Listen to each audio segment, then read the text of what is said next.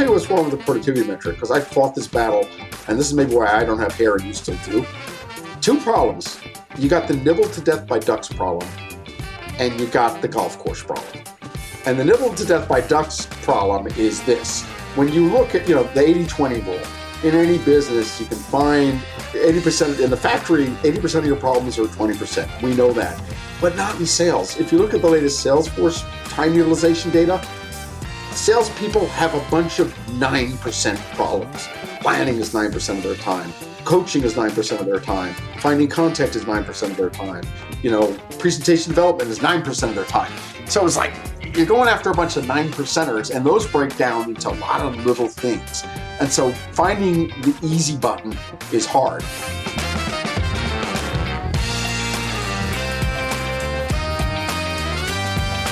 Hi, friends. Welcome to the Sales Enablement Podcast. I'm your host, Andy Paul.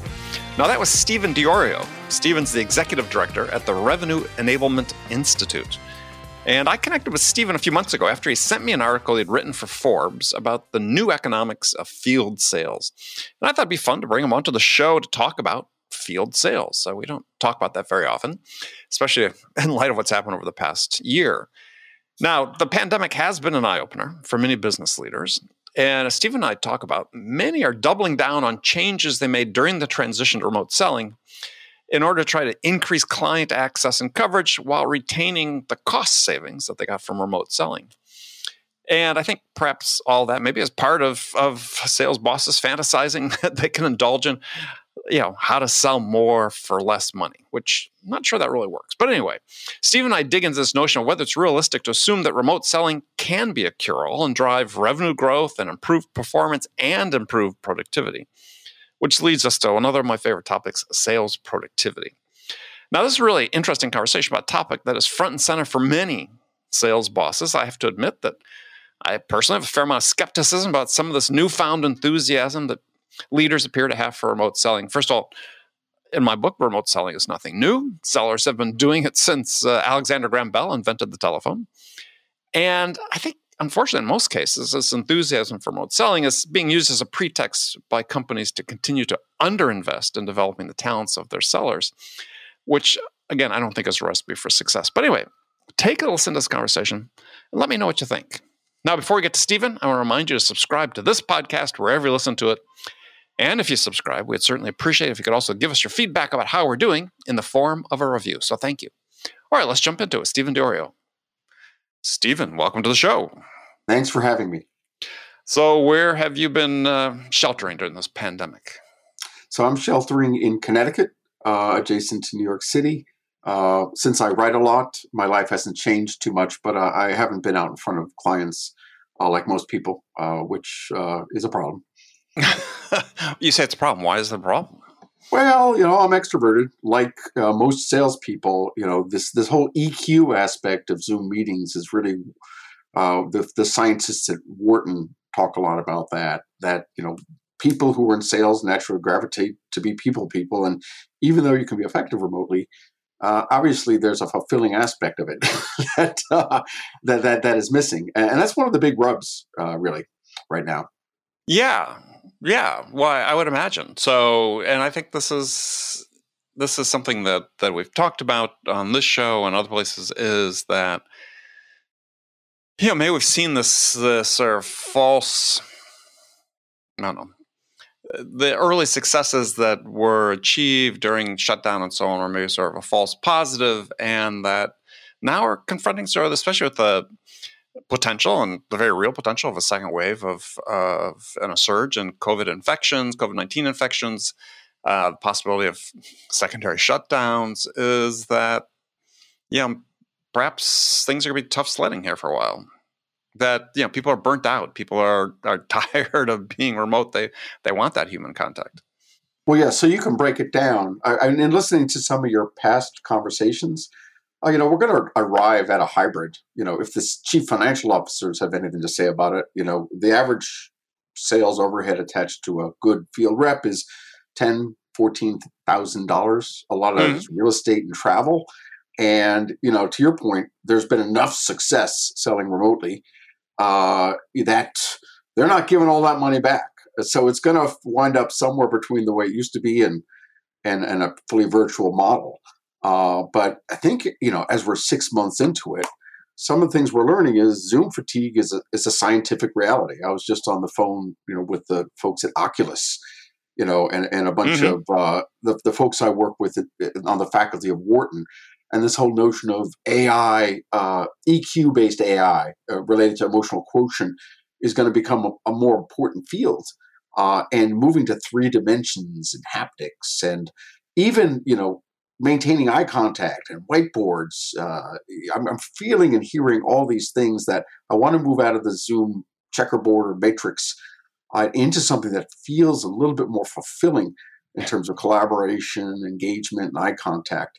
And I think, you know, we're six months in, uh, we're moving down the maturity curve. So I think some type of a hybrid uh, is going to emerge.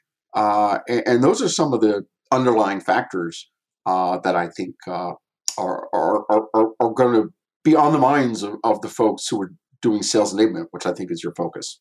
Yeah, I mean, certainly that's part of it. Yeah. Um, but we speak more broadly about, about sales in general. And so you, had written this article in Forbes, which I saw and reached out to you and said, hey, let's talk about it, called The New Economics of Field Sales. So I think definitions are important. So, how are we defining field sales for the purposes of, of the analysis that you're doing? You know, that's a really good question because really there is no such thing as field sales anymore. that's right. That's uh, why I was uh, asking the question. Well, I mean, yeah, there are a few, com- a few companies that have it, but the numbers diminished substantially. Exactly. And so, you know, you and I look at this discipline. I think you're 40 years in. I'm 35 years in. Uh, I I was party uh, to you know the transformation in the 90s, where uh, folks like IBM and Geico took mm-hmm. You know simpler transactions and put them into a call center. And I'm a right. real you know, I think a lot of the innovation has come out of direct marketing. I think that's one of the reasons why Ring DNA is really so relevant right now. Is their gene pool is is coming from the right place. Uh, and so I think if you look at it now, you know, omni-channel, you pick the the buzzword.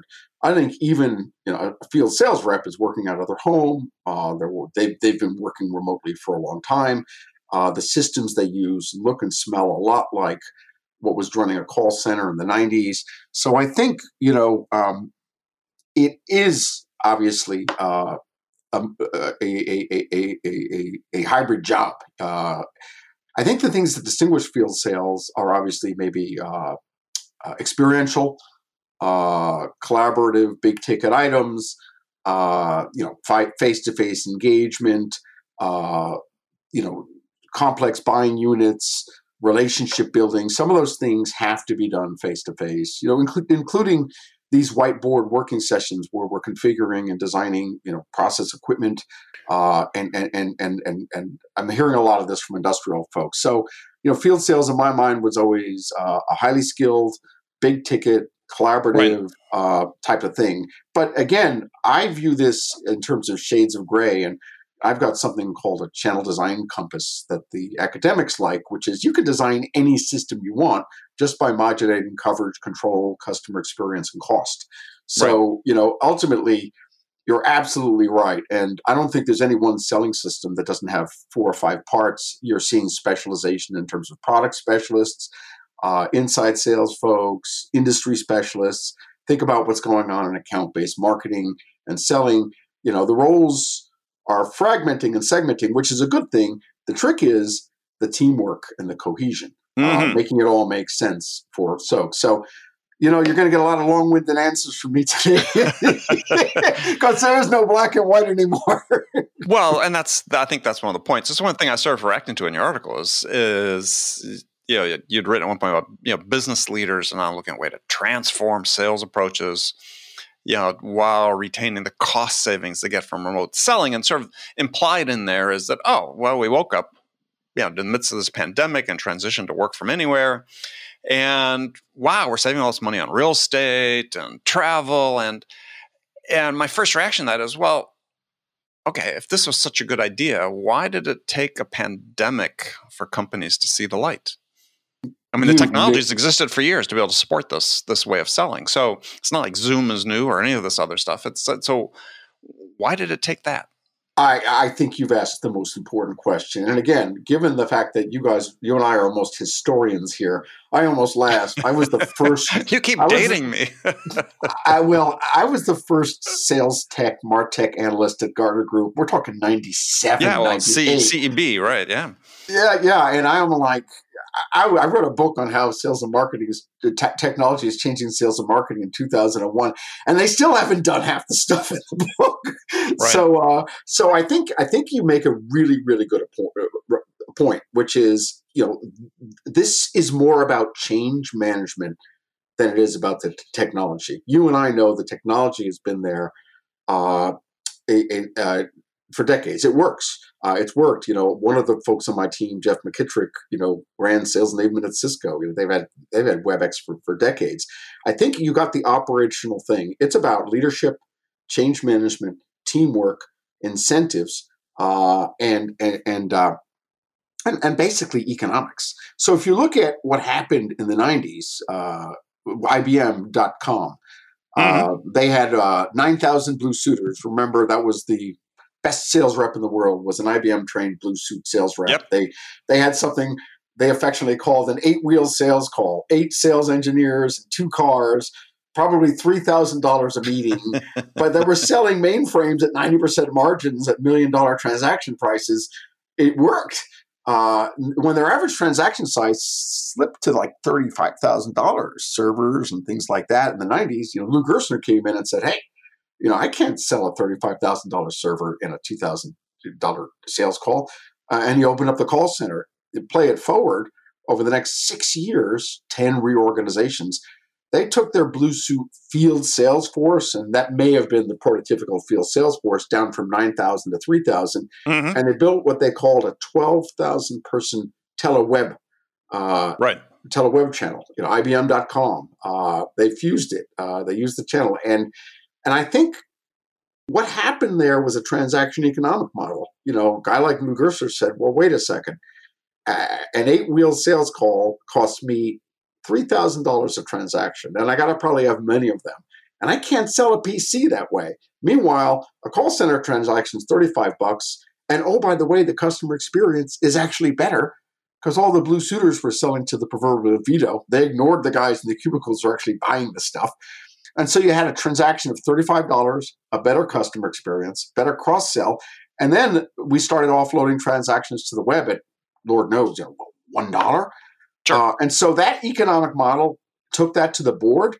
Uh, that was the most seismic shift in selling model I've, I've ever seen. And it was all driven by the economics. So this chief financial officer is a huge player in this equation. You know, they think marketing is complete BS.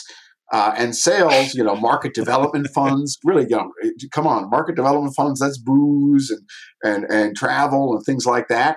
And finally, they, they, they, so that's, you know, if you had a market development funds, travel, events, and the real estate associated with these folks, that's 10 grand. Boom, that disappeared overnight. And guess what? By and large, the machine kept running. Uh, you know, and, you know, well, yeah. Absent, and, and, and they're like, well, wait a second, you know, why did I need this in the first place? Why can't you be virtual? And you and I know that there are some things missing, um, and, and that's not the model. But boy, you know, they're like, whoa. Uh, so I sure. think never waste a crisis, you know, and I think you know it, this is a transformational thing. I, I had the, the head of sales, uh, who I respect at U.S. Bank, said we've had more transformation in the last five weeks than in the last five years. And I think a crisis in a, that regard is a good thing. And everything you and I believe should have been happening, you know, five, ten years ago, you know, across the sales enablement spectrum, is finally happening. And even things like VR and AR, which again, we've been playing video games for a decade. Why aren't we selling, you know, aircraft engines and tractors in video games? Uh, all that stuff is actually on the table right now. So sure. you got me real excited there, Andy. Well, no, but, but uh, I think that's, that's good. good I'm glad I did. But I, but I still think there's sort of a fundamental issue which needs to be addressed, which is that yeah, CFOs and sales leaders get excited. You know, you you sort of referred to this in your article about you know they're looking for ways to sell more for less, and so they've embraced this idea that virtual selling is the way to do it. But first of all, I think there's a, a problem trying to solve two problems at once, which is selling more and selling less, selling for less. But we have this the primary issue in sales right now across the board is people just aren't our productivity and performance is dropping in B2B sales. I mean, if you look at the data points that we by, have by 20%, my numbers, we did a big study, a 20% drop uh, with the adoption of remote selling. So it's not perfect. Uh, it's Sure. 0% So- of the cost and 80% of the productivity. But yeah, we have hard numbers. I agree. eighty percent of the performance, right? So, Mm. so yeah. So I mean, I I don't think we can solve two problems at once, but it seems like for me, and I get the sense from your article because you know that you're obviously talking to a lot of the CFOs and so on in your work, but is yeah, we want to we want to harvest savings from sales, but on the other hand, sales is performing like crap. So Yeah, why aren't we yeah, why aren't we reinvesting that money into helping sales sell more? And the technology itself doesn't sell. So we we still have this human issue in sales is how do we make our human sellers better? you, you zeroed in on it. You know, let's let's let's look at the basic facts. You can't cut your way to growth, and everybody knows that. They'll take as much as they can. But I think what's really interesting here is if you look at what we invest in our salespeople, the things that can create the productivity you're talking about and value are training and technology. And yes, by and large, the return on technology assets is painfully low. Most of these stacks are running on one or two cylinders. But that said, if I had to look at the portfolio of investment, uh, real estate, travel, things like that, training and tech, even though we're paying you know, $100 a seat for Salesforce or Gong, it's still a fraction of the budget. And in my view, if I look at that portfolio, you could double training and double tech. And I think you you know from experience, I have a good there's a good chance that's where the leverage is. That's where the leverage and productivity is going to come from. Building more sales offices, traveling more, I don't know. Some, yes. But I'm looking at that portfolio saying, where is the real engine of productivity and innovation? It's in training and tech. And I could double those budgets um, and still come out with lower cost to sell. So, you know, you can have your cake and eat it too to some degree. But the big thing is, is people have to believe that training and, t- and technology uh, are really going to drive that transformation. And again, uh, if you look at you know what Ring DNA does, uh, a, a lot of the sales and enablement technologies they work, and any sales apps guy or gal knows what to do. It's a board level issue. Management has to commit to being data driven. Management has to commit to you know building a, a building out a tech stack that makes sales more effective and the skills. And that's what really beggars my mind. You know, uh, and I know people have a lot of flexibility now to reconfigure real estate portfolios, create hoteling and hybrid versions. Mm. But for me, I think, and I'd love to hear your perspective on it, is I believe that an investment in technology and training and development, and obviously integrating those together, is a much better bet. Uh, and and uh, I think the track record uh, and accountability of what we're getting, you know, the return on data, uh, the return on technology, return on content, and I know you and I are both, you know, co- content, content is the engine that makes sales run right now, is phenomenally low.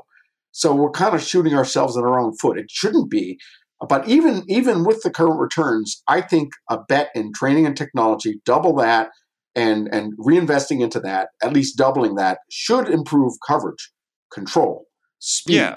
visibility, and engagement. I mean, I think the math works even in a you know even in a bogey scenario. I think the math works. Well, but here's so here's so we'll, we'll, let's dive into that. So let's take training for instance, because this has been one of my big bugaboos.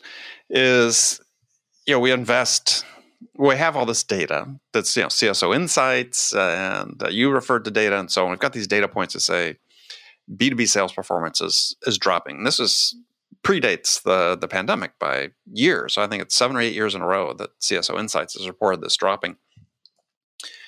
And at the same time, we're spending $20 billion a year in sales training in the United States.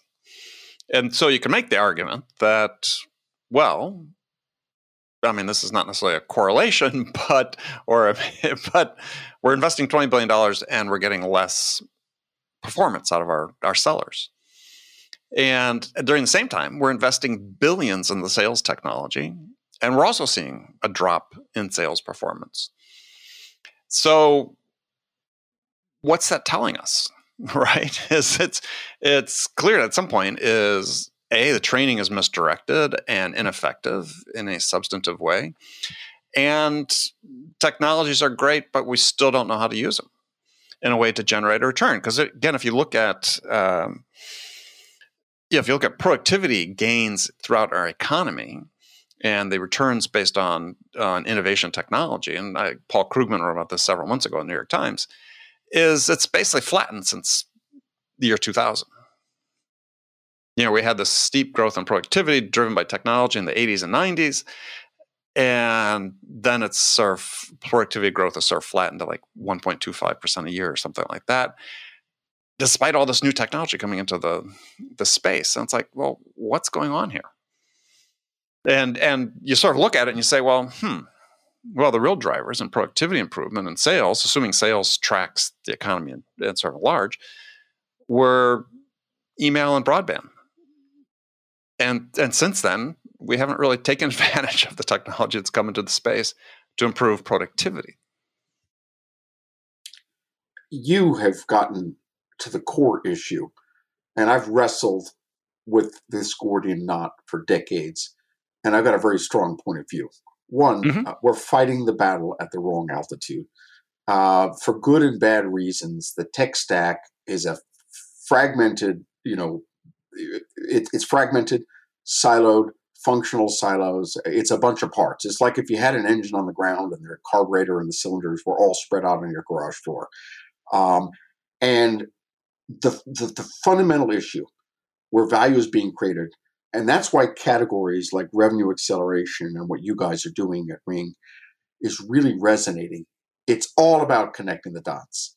Mm-hmm. Everybody, mm-hmm. you know, if you look at the research, most enterprises have 20 solutions that cover coaching, development, playbooks, the pieces, now sales AI and things like that. And I think the short answer to your question is executives have to take a top down look at the portfolio, just like your stocks, just like your engine, and really examine how they work together. Uh, and if you want to, and, and, and, our and our big thesis, and the reason we play this game at the board level, mm-hmm. uh, is that it, this is about connecting the dots. We have a picture. There's only five ways to create value: better management insights, uh, affecting the four P's. You know, price, promotion, mm-hmm. packaging, mm-hmm. personalization, uh, sales resource allocation, putting the right resources in the right place, lots of leverage there. Making the channels perform better, like what you do with automation and assists, and making the team perform better. There's only, you know, at, at 20,000 feet, there's only five ways to create value. And you've got this whole stack. And when I look at a piece of technology, you know, sales AI, content optimization, and LMS, it's three steps to value. I could have intent data on the left I could be pulling something out of conversational intelligence in your solution. But if that information doesn't get processed and moved to somebody who can do something about it, and that's at least a three step process in a modern sales stack. And so the big answer to your question is the game has changed to creating federated ecosystems that connect the dots to solve the same six fundamental sales problems. So I'll break down the training problem. If you sure. think about the training stack, everyone's got an at, at the bottom layer. You got an LMS. Now you've got these, you know, coaching programs. Uh, you know, the the recording programs. All sorts of great innovation. MindTickle, Allego, uh, guys doing great things out there. In the middle, you've got the digital asset management guys, the sales playbook they're supposed to be training on, the repository, the measurements, the recommendations. And at the top, uh, we're taking this conversational intelligence and this 30 fold increase in engagement data. And we're starting to say, who's doing what? Who's applying these lessons in sales calls? How is this working? What are the skill gaps? And then finally, a, a feedback loop down to l- training, learning in the moment, uh, reinforcement, which is such a big thing. Mm-hmm. I mm-hmm. outlined 12 different solutions uh, that should be a closed loop process. I train, I run the play, I see how the play worked, I go back and reinforce and get better. That's a pretty simple process. And there's no reason on earth that those shouldn't be connected.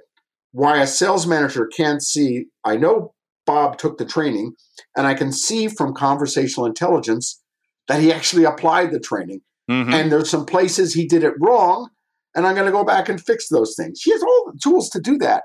Nobody in the organization, and I'm not talking about a czar or something like that, but you know, sales ops folks know what to do, but they're just not looking at the whole portfolio. So, you know, Jeff McKittrick on our team uh, at Hitachi Vantara, he took a look at that. He connected those dots, and he, you know, he barely got out of first year, and he won SiriusDecisions Sales Enablement Executive of the Year.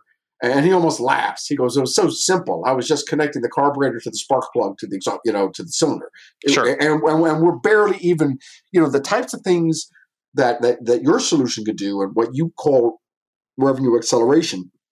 That's high maturity stuff.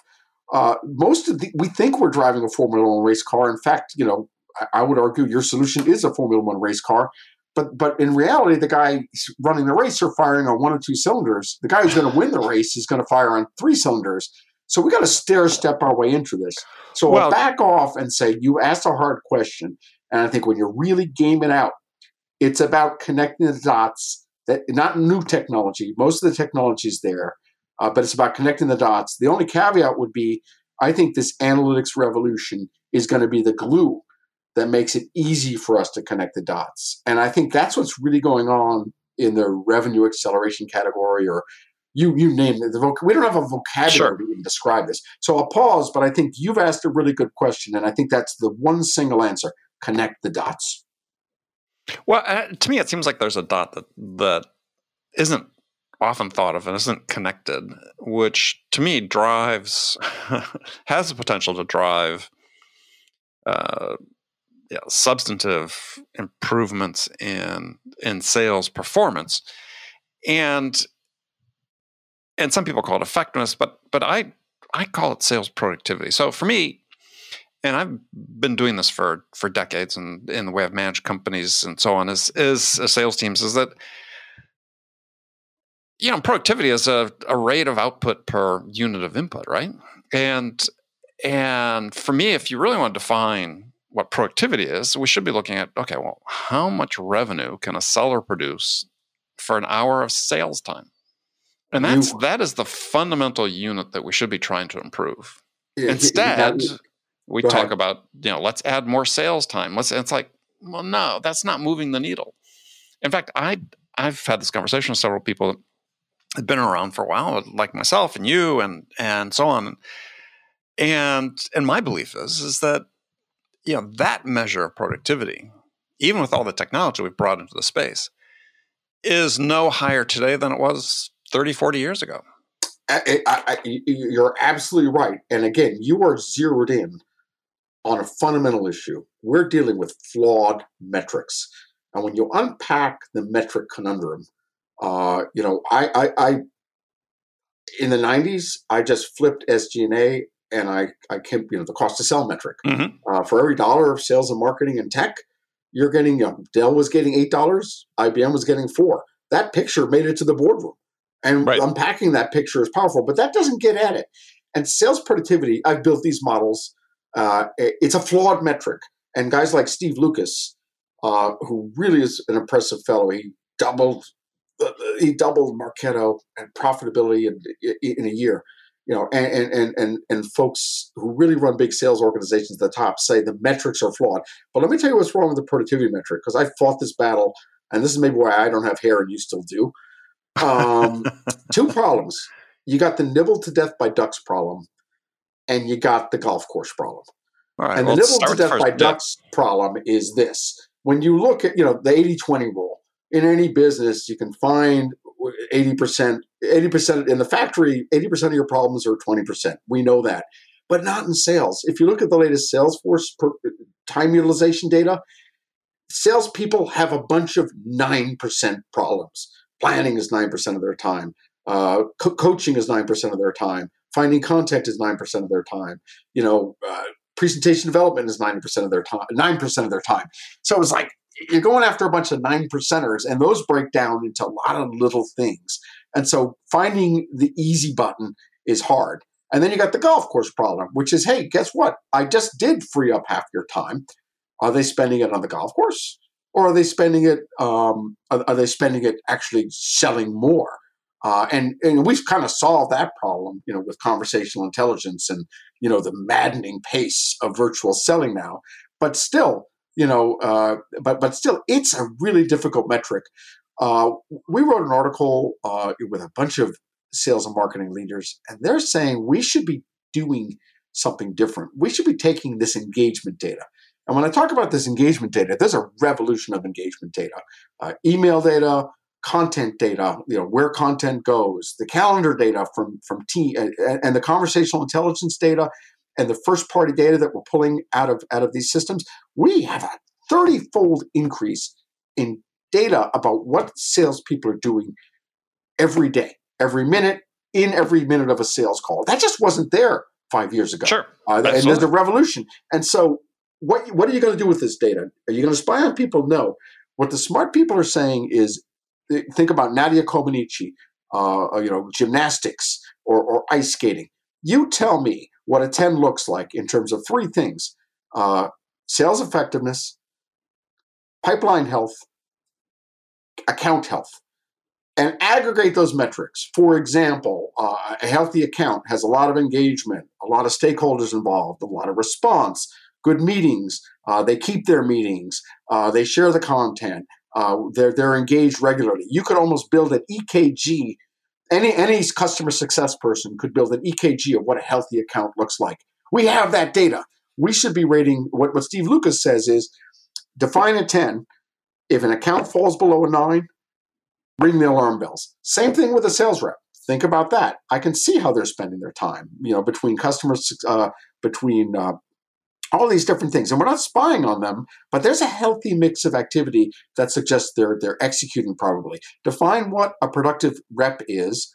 Uh, and again, I'm agnostic as whether that's a customer well, success person or I whatever. Well, I don't, I don't, but, here's the issues, and this is the reason I think why productivity is so important is is it's it's almost immaterial to some degree what how productive someone is today. I'm more concerned about the rate of improvement. Fair and enough. so and so because I'm I'm not sure objectively how we measure productivity if we're talking other than the fact that I can collect data and I've done that I was doing this back in the 90s with teams I ran I knew exactly how many hours it took of selling time and sales engineer time and so on to produce a dollar revenue. And and so, you know, when people talk about, as you've referred to as before, is you know, we've got this accelerated pace of selling. It's like, okay, yeah, was looking at deal not that long ago, uh, deal review, and people are talking, oh, close this, you know, wonderful target account. And I looked at the number of sales hours involved in making it happen. And the first thing that popped in my head is, well, this is not scalable.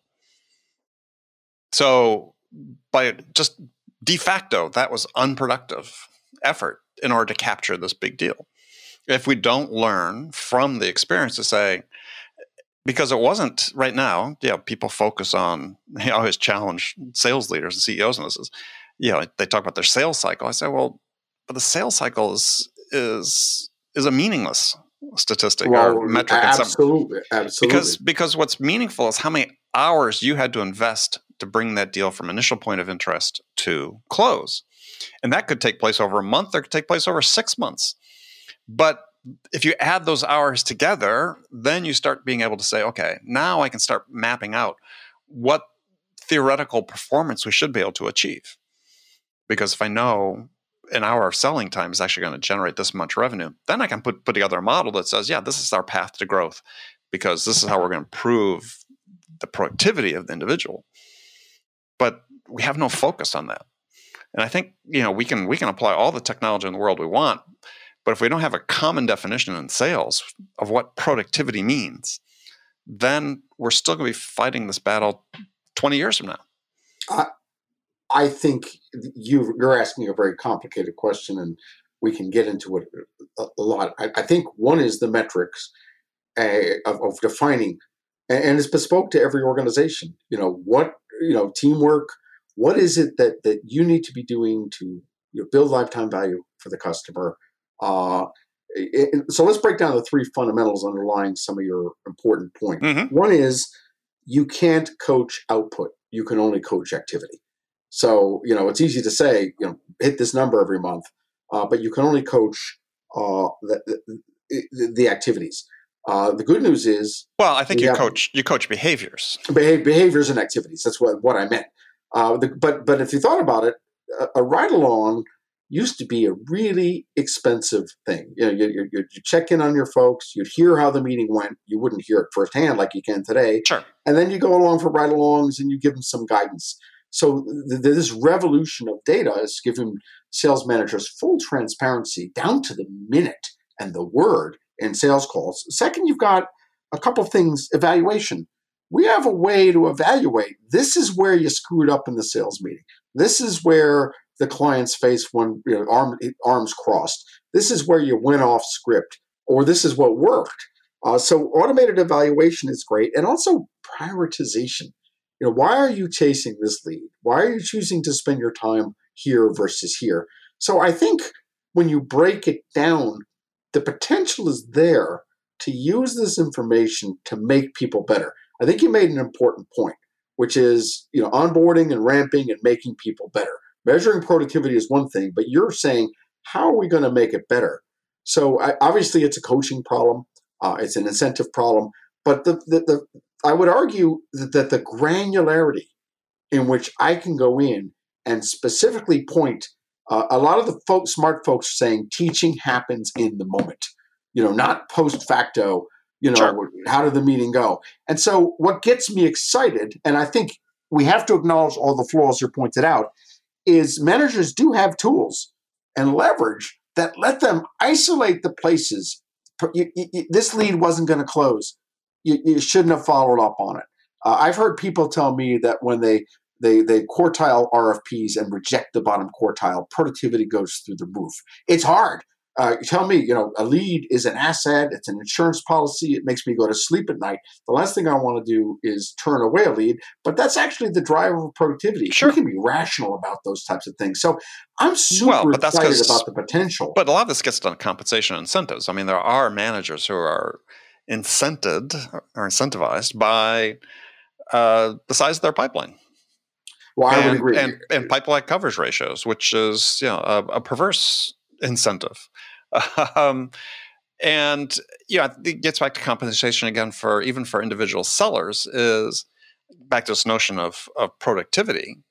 I mean, think how much more effective it would be if instead of saying, "Look, we're going to pay you uh, commission, which is basically you know piecework. We're, we're paying you on piecework, uh, like a factory worker.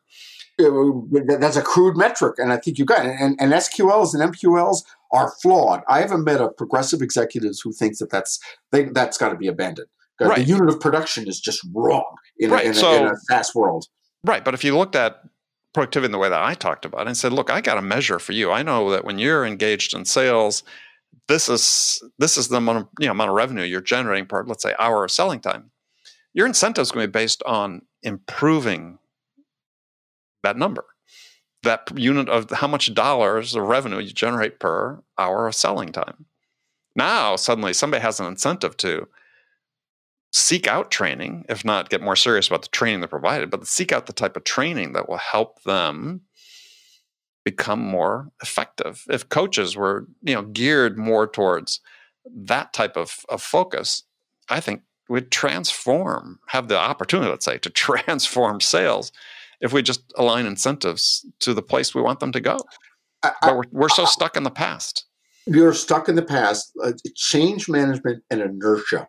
Uh, you know, I even see myself falling into it. And I think what what Steve Lucas says with his customer engagement metrics and the reason I think this battle has to be fought at the top is you've oh, got to get someone at the top of the organization to craft. I mean, think about it. You're providing them a paint set and a palette they just didn't have five years ago to craft beautiful compensation schemes that reflect real customer value and lifetime value. For example, the service folks need to be emphasized. They're always de-emphasized, you know, the, you know and, and the frontline guys who are creating digital signals of buying or attrition need to be motivated and incentive to throw that over to the right person. So, you know, the, the metrics are crude and asymmetrical. I would argue that most of the value is being created in the back end of the process cross sell, retention, and a SaaS model. And I think digital marketing sure. is saying, hey, there are signals. Yeah, I know uh, some of these digital marketing people are, are ridiculous, but at the end of the day, they're sitting upon signals and data that can make the whole engine run, and they need to be motivated uh, just you know by the same to, to, to do the right thing. So I think this is almost like an impressionist painting, and it's got to come from the top, and it's well, technically absolutely. possible. It's technically possible. That's what bothers me. But someone at the top has to say, "I'm abandoning the MQL." Robin Matlock has a great video where she's just rants about this, and she and she works at uh, uh, Dell, uh, uh VMware, and she is, I think, at the vanguard of creating measurement schemes that are really reflective of how value is created on an activity level regardless of whether you're sales marketing service or account management. And i think you know that's where it's got to go. That's a huge change management problem. I don't want to sound like i'm pollyanna but when you're and remember steve lucas was a ceo he wasn't head of sales and he had to sure. make it happen. Well um, but i think you're absolutely right though. Let's let's take a step back. I mean let's look at you talked about coaching let's say. You know, this is an activity that everybody acknowledges is perhaps the thing that more than anything uh, moves the needle in individual sales performance. Uh, we now have all this technology, recorded calls, conversational intelligence, conversational AI, as we have at Ring DNA, that that provide great tools to be able to to facilitate that. And yet, it's it's not happening at the level that it should. And partly because managers are also saying, "Well, gosh, I'm being distracted by all these other things I need to be able to do, uh, report to my bosses, yada, yada, yada. And so I give an example. I said, well, okay, fine. You know, sales is a performance based profession, just like sports. So if you look at a professional sports team, they have a roster of specialized coaches, right? That that uh, and I spare the audience my analogy with with soccer because I give it all the time, but but Oh, you are talking to uh, uh, I'm Italian, so you can talk soccer okay, all, all right. day so, long. okay, but the point being is that you look at the coaching staff of a professional sports organization, and they've got these specialized coaches that whose job is very finite, and so yeah, yeah, I advocate that maybe sales managers shouldn't be coaches. Why don't we hire coaches, professional coaches, into sales organizations? But you'll get the pushback from the CFO saying, well, what's the payback on that? Well, the payback's maybe two years down the road. But we have to fundamentally restructure, and we may have more costs now. But if the impact is we generate substantially more profit through increased sales, then it's going to be more than worth it. But what I see is a repeated pattern over decades of top leaders refusing to invest, even consider investing and radically restructuring sales uh, to become more productive. And so we're just you repeating know, the same mistakes we've done for decades. You know, I, I'm in the business of affecting change, as you are. These are very difficult problems, Andy. And I think I want to go back to the very beginning of this conversation. Well, I, I, my, my daughter's taking history class, and mm-hmm. I, I'm, I take a skeptic's view of history. I say, whenever you look at a history event, think about the money follow the money trail you know the, the founding fathers were, were, were in debt to england for millions of dollars they were highly motivated to, to, to, to secede from the union um, so let's go back to what, what i say economics drives everything and the cfo matters not because they're draconian and they're just dying to cut these discretionary budgets but they have to see the economic business. I'm fascinated by professional football and soccer because the economics are such that you can have 10 coaches. I think you nailed it. It's an economic proposition, which is winning that game or playing a little bit better means a lot of money. It also means a lot of money uh, to sales organizations, but that's not a generally accepted truth. The prevailing wisdom is a lot of sales and marketing funds are vanity, they're afraid to cut them, they're soft. Uh, and one of my six big trends is this notion towards attribution. I, am a mm-hmm. member of MASB, uh, the Marketing Accountability Standards Board. Uh, I'm a big leader in connecting sales and marketing to share price because, I'm, I'm, in fact, when we go to the board level, if you cannot connect uh, a sales enablement system, a data investment, a training investment to share price, you're not going to affect the train. So at the it changes. So at the end of the day, I think one of the things you're saying about sports is that there's no general acknowledgement in the business world that there's economic value in training. And I think that's the rub of it. And somebody has to wake up and realize that the same level of coaching on an offensive line or, or for a soccer midfielder uh, is relevant to a salesperson. Change isn't going to happen. So I'm really all about making the change happen. Uh, even though, you know, as you point out, these are very nuanced, persistent, and difficult problems. Uh, I'm just trying to find a way to move. And I think this crisis and the fact that folks are real if they realize in the first half of the equation, which is I can sell virtually pretty effectively, 20% less. But they have to realize the second part of the equation that every dollar I pump into training, development, and technology that makes that happen is the best investment I could be making. There is no conventional wisdom on that front. And I think that gets to the core mm. of the frustration that you and I have. Right and not you and I. It's a speaking for anybody who runs. yeah, we're speaking yeah, as advocates. Yeah. All right. Well, Stephen, thank you very much. This has been great. Uh, we'll have to do make sure we do this again. Um, so, if people want to find out more about the Revenue Enablement Institute, what should they do? Well, the Revenue Enablement Institute um, is uh, what, what, I view as, as some of the smartest people in the world, from academia, uh, practitioners, and experts. You know, you belong in the club. Uh, coming together to find ways to solve these problems. If I do my job right, I'm the stupidest guy in the company, and so far I am. Uh, where you can reach us at revenueenablement.com. Uh, as I mentioned, and have you figured out, Andy, I'm a nerd. Uh, I fight battles with data. Uh, and the reason I need that data is I'm trying to convince boards, CEOs, and CFOs of the things that you and your constituents in sales ops understand. Uh, and so you can reach us at revenueenablement.com. Uh, we've done some of this, a lot of this research is available there. Uh, and, and, and, and in particular, we're focused on three federations. The one we're talking about today, which I think you might be interested in, is integrated learning and development. Uh, we've built a blueprint for how you connect those dots. Another one is the digital selling platform. And the third is data driven selling. And all this is is like a, a Chutes and ladder game uh, or checkerboard on how you connect the dots uh, to double coverage, control, customer experience, visibility, and engagement.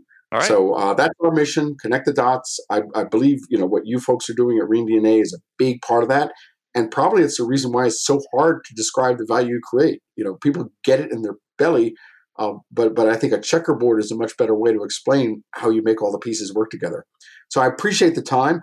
Uh, well, love to come back again. Yeah, well, I said we'll make sure we have it, make it happen. So all right, Stephen, thank you.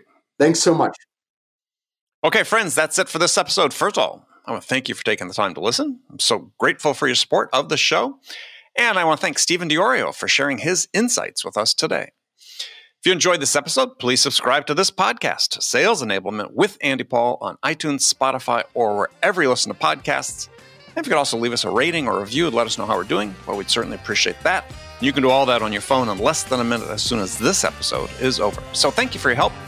And thank you so much for investing your time with me today. Until next time, I'm your host, Andy Paul. Good selling, everyone.